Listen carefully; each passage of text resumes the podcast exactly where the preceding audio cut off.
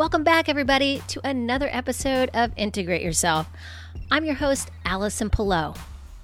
I'm a certified metabolic and nutrition coach, and I love sharing with you creative ideas that you can use and integrate throughout your life of ways you can bring health into your life, joy into your life, happiness into your life.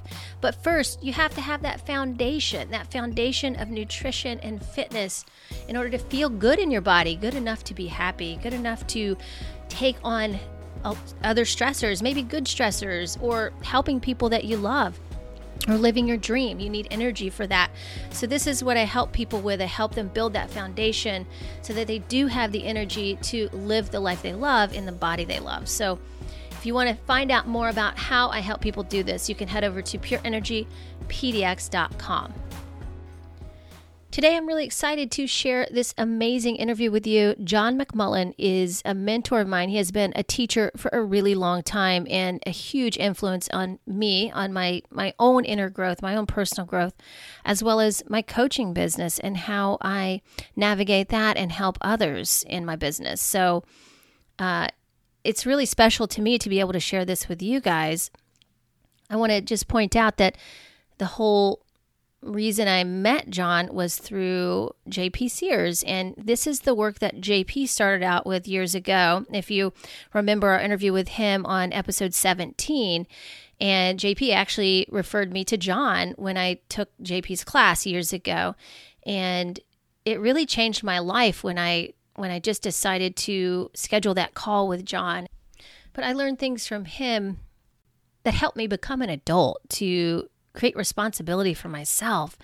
And uh, with that, also, as you'll hear in the show, we talk about this very subject, really creating uh, or discovering, I should say, values aside from what we learned from our parents or what our parents' values with, were.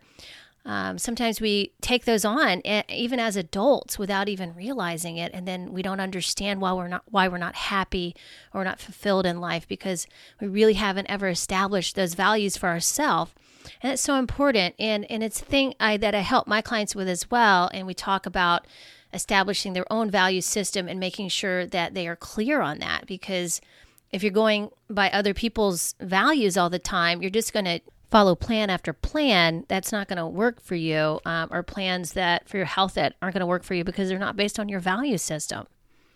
So, a lot of times, that's like one of the most important things, you know, if you think about it. If you're changing your lifestyle, if you're changing your diet, if you're changing your uh, physical movement practice, um, those all have to be based on your value system. Like, what time of day is best for you?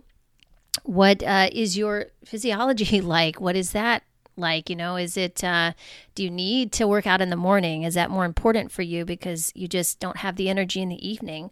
Do you need to do a certain workout, uh, not the HIIT workout? Maybe that's not something that is going to serve you right now, maybe based on your physiology or maybe even your mood or maybe even your personality. You need a different kind of workout or you need, you know, some kind of a work in exercise like Tai Chi, Qigong yoga, that kind of thing. So those are things that um, you know values would be like, hey, these things are really important for me to be happy um, in my life. So, you know, for example, you'd use all these same things to to create a house, to create a home. You create that in your environment. It, it also is important to create that in your health. And so if you don't value if you value only really healthy food or organic food then you should have that in your refrigerator. You shouldn't have other things or compromise those values for other people you know? So um, those are just small examples of what i'm talking about but if you can think about that and look at the bigger look at the bigger picture um, for me what i'll share with you guys one example um, as I've been doing the podcasting and getting on the computer more, which was not the case when I started coaching, I it required very little sitting down and getting on the computer time, uh, if at all. Uh, I think I had like a one page website when I first started, and and that was really it. And so, um, really, the whole reason that I got into the business that I did was to stay active and to keep moving and and to because I enjoy movement and I wanted to help people that way. It wasn't because I wanted to sit at a desk. So one of my values is to is movement. Like I really need to have a job that keeps me moving all day because this is what I enjoy doing. So when I compromise that value a bit by sitting at the computer and getting more work done there, because in this day and age, of course, we have to do find a balance of that somehow. Then you create a, a plan around that that doesn't compromise your value system too much. So, for example, I will you know, only be on the computer for so long and then I'm going to take a break and I'm going to go for a really long walk and I'm going to come back or I'm going to take a break and go do a workout or or I'm going to get a snack or something like that. You know, something that nourishes me and nurtures myself, like some self-care. So, I'm not going to forget about the things that I need to do to take care of myself um, because that's my value system. So that's part of my values. So again, establishing that if that's something that's important to you, if movement is important to you, um, then you need to maybe find something in your life that uh, facilitates that, that supports that in your life. So that's just an example of how I integrate that in my life. So, just a quick note about the show. My and I both, uh, this was one of our last shows together that we recorded with John, and he's a very special person and dear to both of our hearts. So, we are so excited, and we hope that you enjoy this episode as much as we did. So, without further ado, John McMullen, enjoy.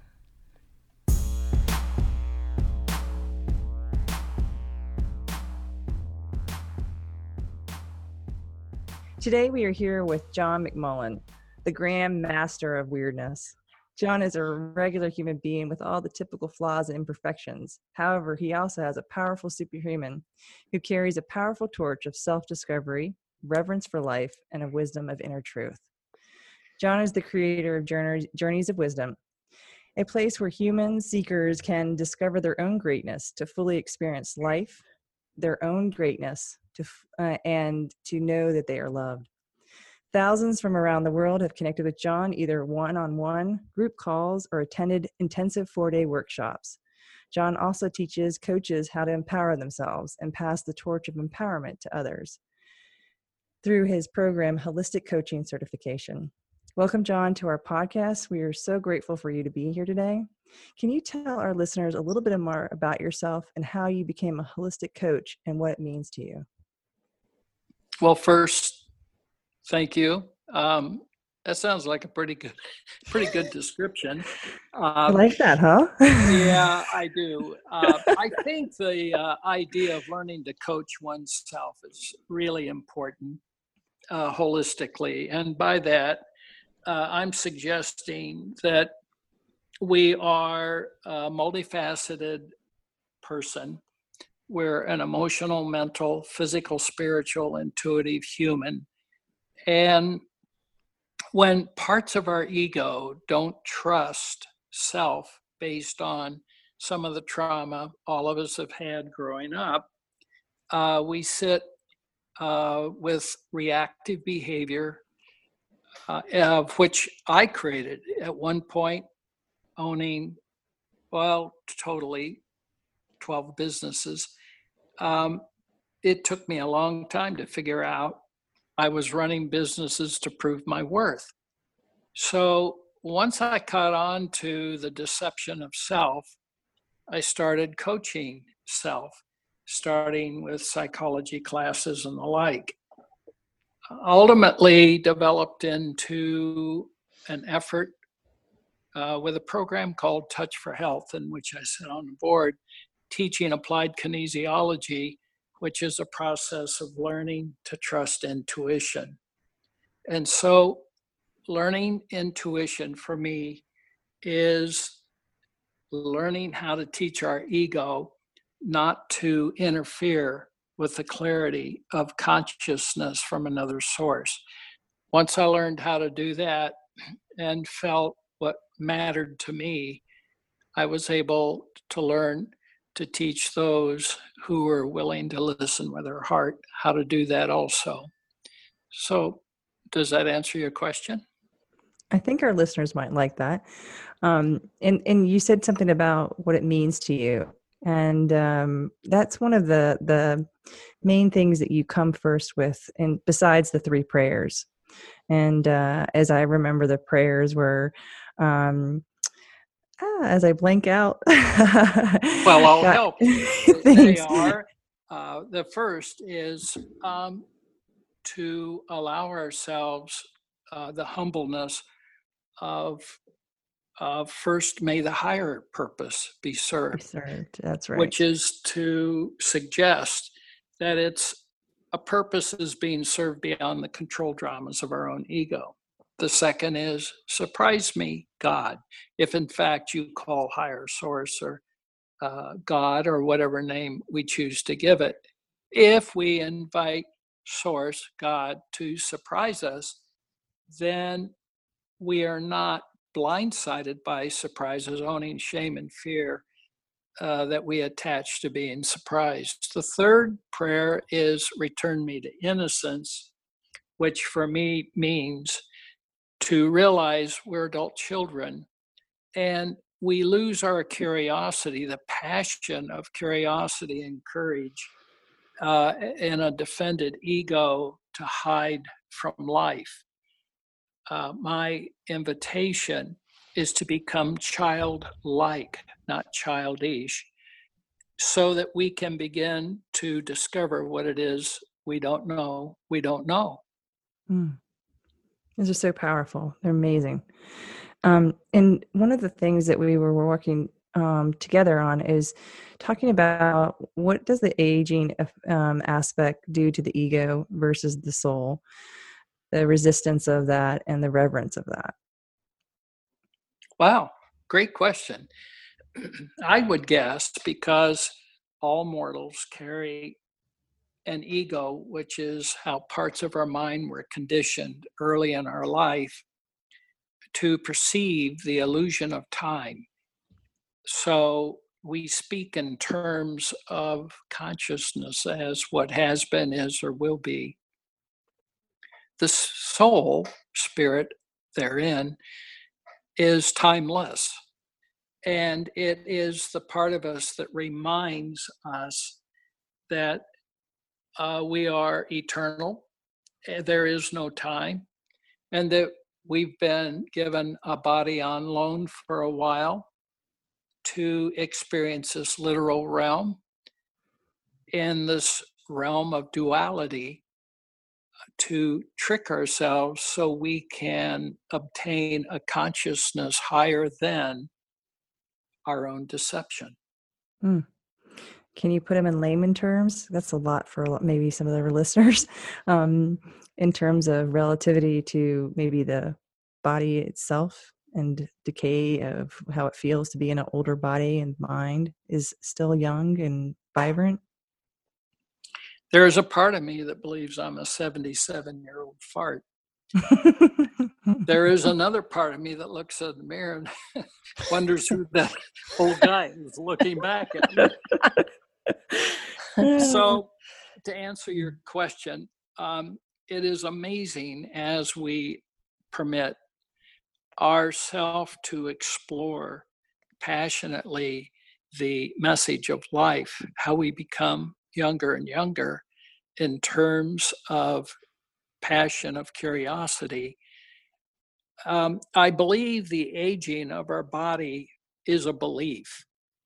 Uh, that principally aging is a process of um, punishing ourselves internally. Mm. We beat up on glands and organs, that we actually disrupt the vibration of parts of our body that repair itself. Mm-hmm. For example, looking at the frayed ends of the DNA and how they promote um, aging through uh, w- what we do with the cells in our body through stress.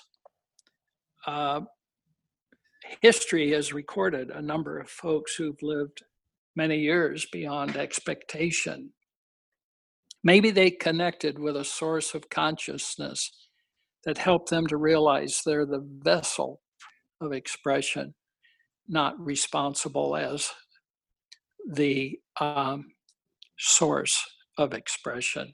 Mm-hmm. So I find people who are youthful, people who allow life to be, laugh with life, as we did a little while ago, tend to be, stay youthful. Mm.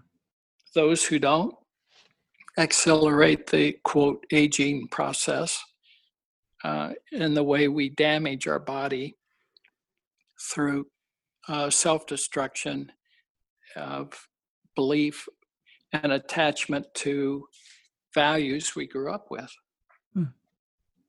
That's a lot. Allison? Mhm. Oh, I'm just taking it all in. it does. What did you you called it years ago? It's penetrating oil, John? Because a lot of it just goes right in and doesn't go anywhere but right back out. Yeah, Interesting. The vessel is what he speaks of. It is actually. Um, I, I would submit that the ego knows how to filter out um, a lot. So we listen and hear. Mm. Um, often, what we hear is a small percentage of what we're listening for. Uh, realizing uh, we don't hear what people tell us, we hear our Versions. agenda of what Mhm. people tell us. So, like penetrating oil, uh, everybody listening to our discussion will get the pieces and parts appropriate in the moment. And does that kind of, um, from my opinion, um, kind of makes me think of why you would like something and why you would dislike something? Your expectation is enrolled in what that person is about to say versus you're looking for what they're going to say is going to agree with you um, or disagree with you. And if you find that you're not getting what you thought was going to come out, some part of you is just like off to the races or you know frustrated or you know quietly in you know wherever we go whenever we don't want to pay attention right or we get disheartened by the fact that that expectation didn't get meet, met is that kind of true for you Yeah, that's a pretty broad question. Thank you. Uh, to answer the question, I would offer uh, the ability to perceive one through the human ego that attaches the um, ego values based on what we grew up with. Mm. So, what we make right or wrong, agree or disagree with, essentially is a loyalty we grew up with from our experience of family. From the spirit's point of view, we'll call it soul for the moment, it perceives the perfection of every necessity of life experience. We create our own realities of what we experience. So, the purpose of life is to reflect back to us the challenges yet unresolved. It has many other purposes, but the duality of how the ego perceives this literal realm versus the agreement of the sacredness of our spirit appear very differently. Mm. Okay, so John, I had a question for you about values. You mentioned we take on the values of our parents, but we continue with those values on into adulthood. We continue to live by those values, and maybe unconsciously, um, it, it drives us. So, uh, from a, I guess, from a subconscious level, and so. Um, how do we begin to, I guess, bring awareness around that, and then also start to shift those values into into creating values that are really coming from a place of of what's serving us instead of what was serving our needs when we were smaller and living with our parents Uh, it's a magic question. And it's a question that many philosophers, therapists, counselors have struggled with eons of time, uh, including Freud and certainly Carl Jung. Um, Carl Jung called it individuating the ability to know self beyond the projections or judgments of what we grew up with. And so the paradox is there is a part of us that wants to belong. And the belonging is to the family we created in our mind our mother, father, siblings, and the like. And so we attach to their values.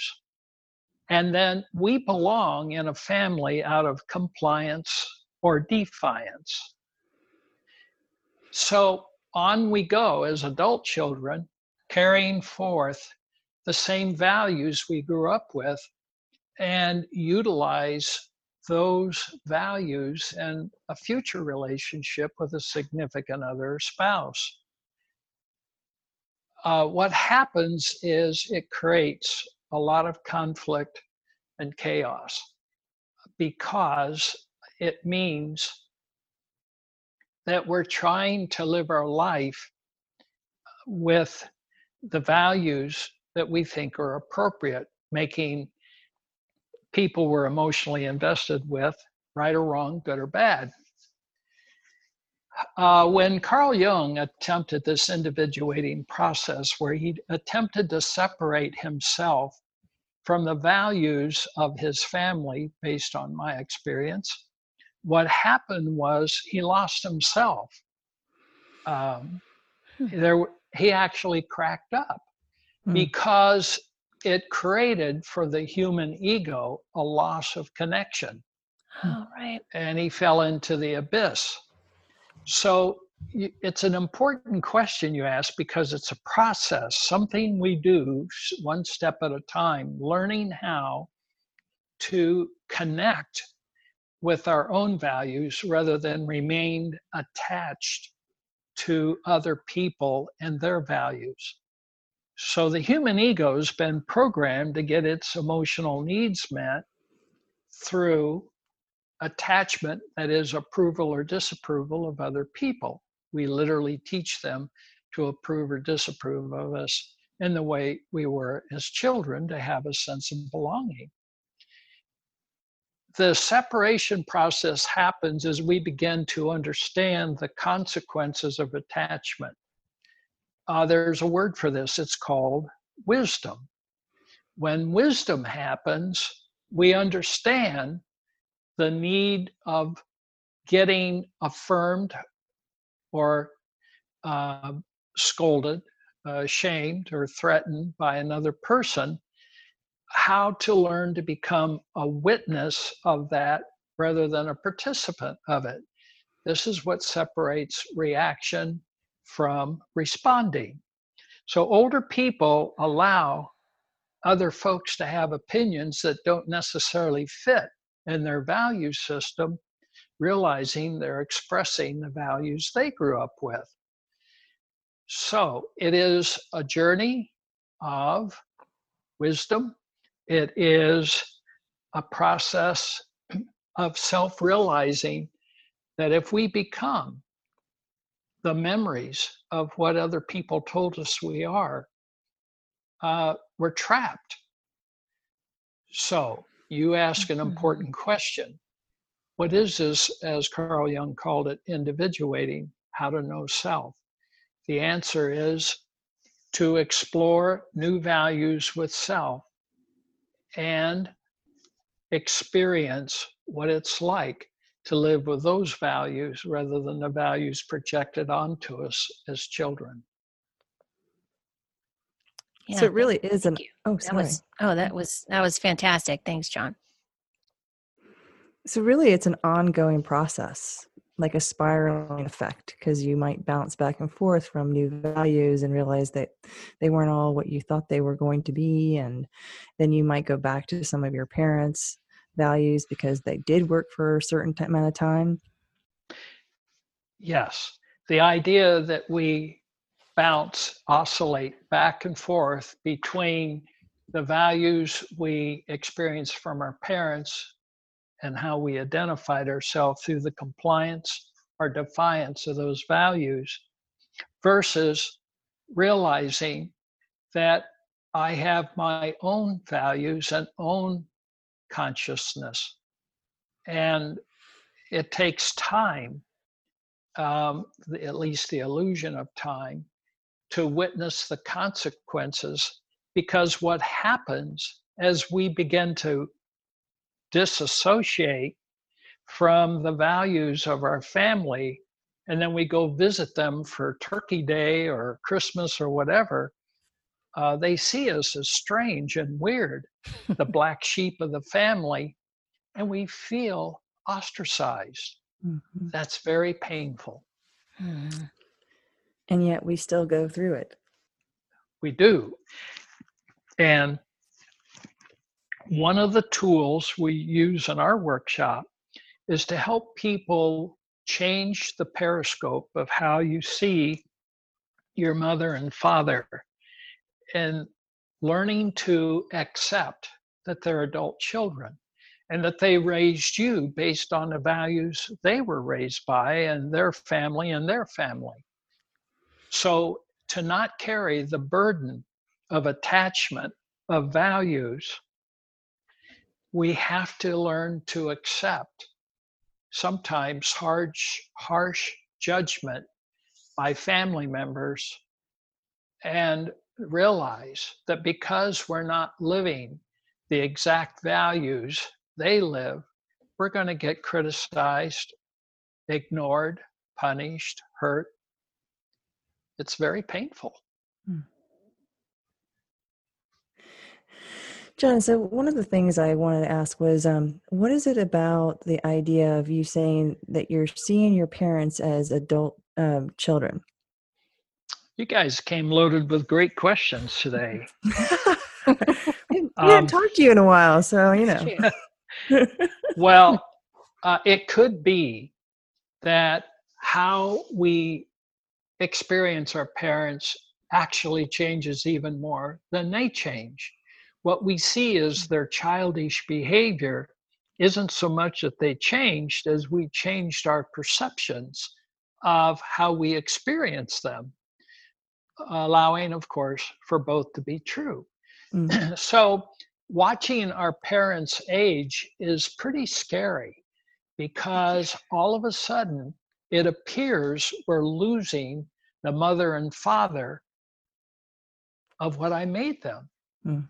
And now I see him becoming um, less uh, capable. Um, I would actually offer the reason we grieve the illness or death of one or both of our parents is we're losing not who they were, but what we made them. Mm. And so it is a struggle of humans that have a significant attachment to what they need their parents to be versus who they are. Mm-hmm.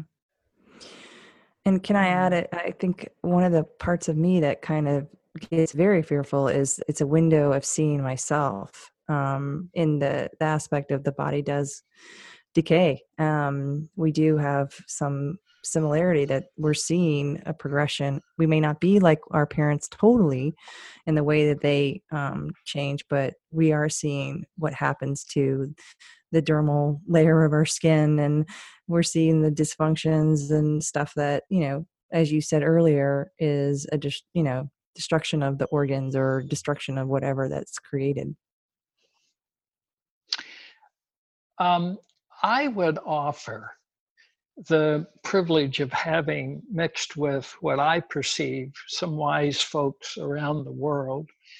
And one of the things I find many of them agree with is if we could negotiate with our ego to realize the only source of wisdom is to surrender youth. Mm-hmm.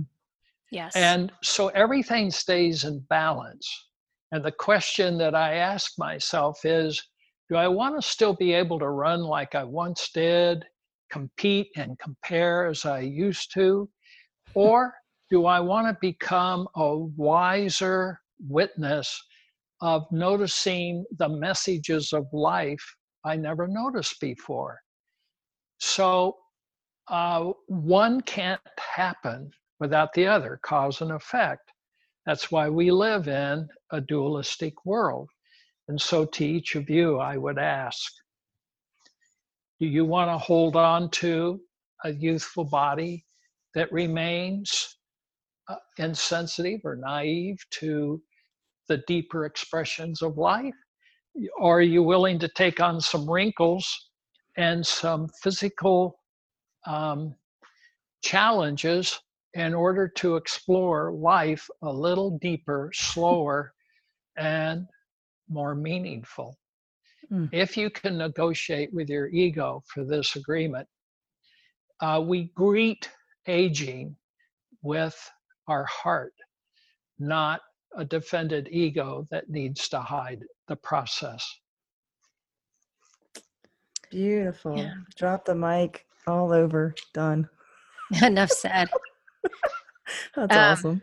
It is. I had a question within before that part, actually. I wanted to kind of go back to um, with family and, and aging and uh, seeing your parents age and, and them kind of being children and and because you're looking from a different perspective as you grow they're really still the same but you're seeing them differently um i wanted to bring family constellations into the mix a bit because the the premise behind that that healing modality is that the family members sometimes are in the wrong place or there have been a it's been the wrong order of uh, energy flow i guess uh, in in that family hierarchy. Um, is that does that also can you maybe expand on that a bit john and how that works and how that could play a part in uh, possibly your relationship later in life with your your parents and and how you're seeing them and how you know sometimes the energy could be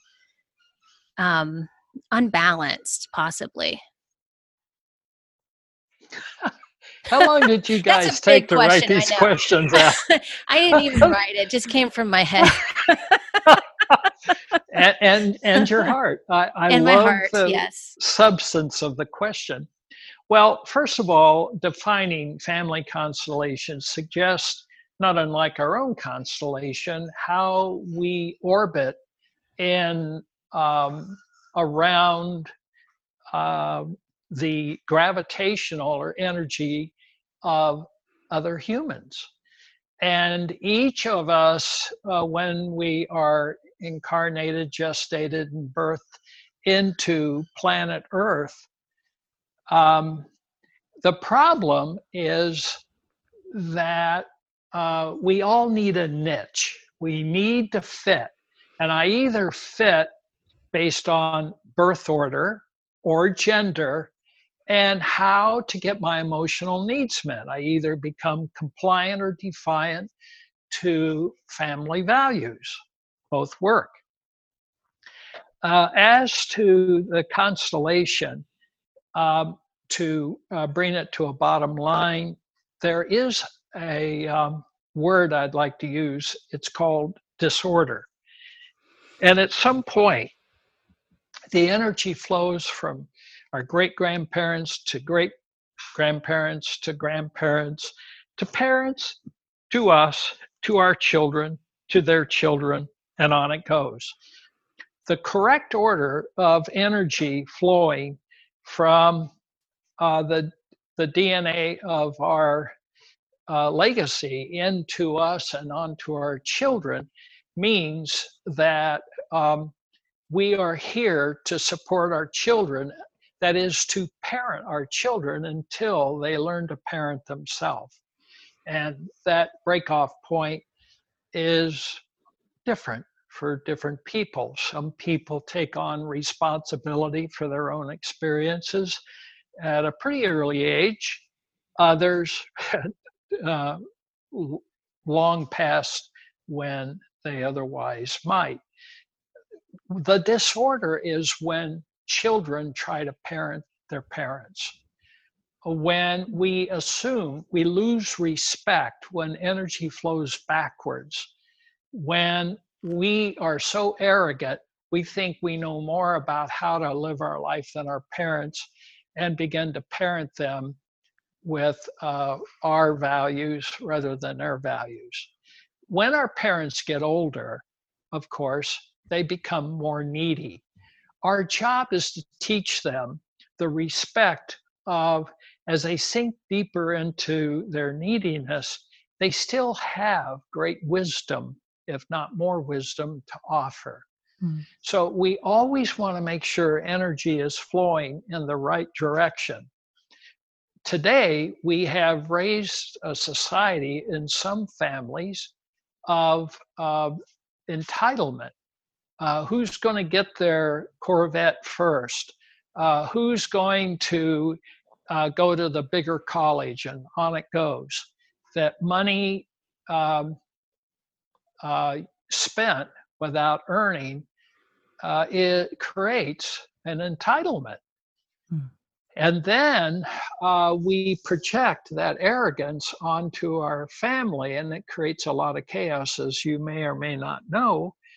Um, uh, over 25% of the population still lives at home between the ages of 18 and 36.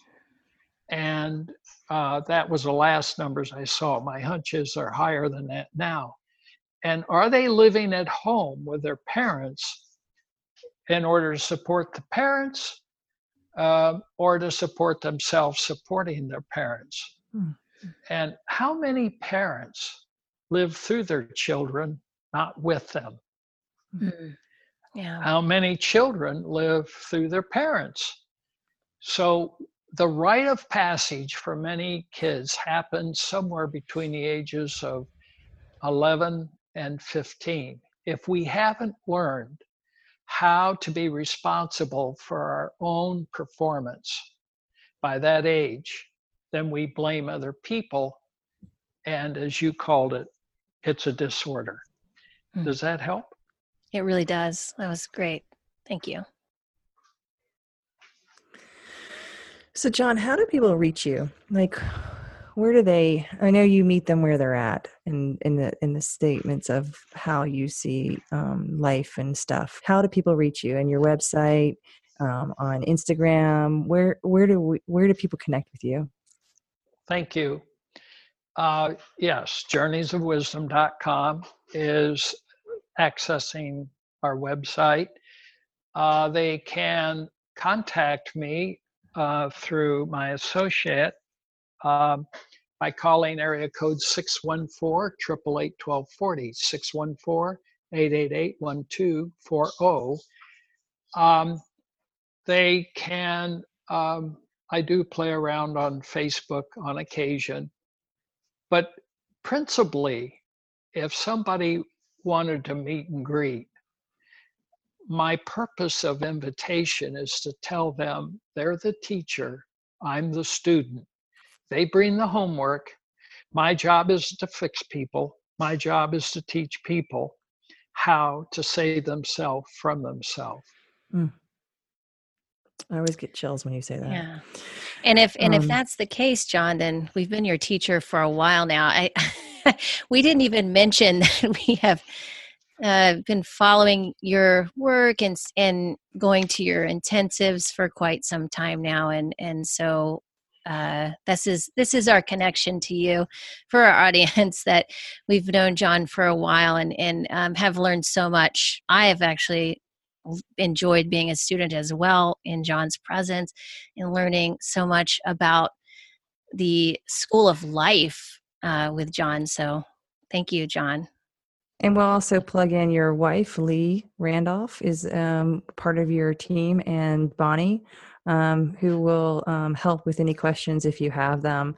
Um, and uh, you freely can contact them at the number he offers. If you want to go ahead, John, and tell them that number again 614 888 1240. We really appreciate you being on our show today. Yeah, thank you. Um, as as always. Can, could I create a conscious challenge for the next time we talk if there's a next time? sure. Sure. What if we talk about the unified field of energy, how to access the all?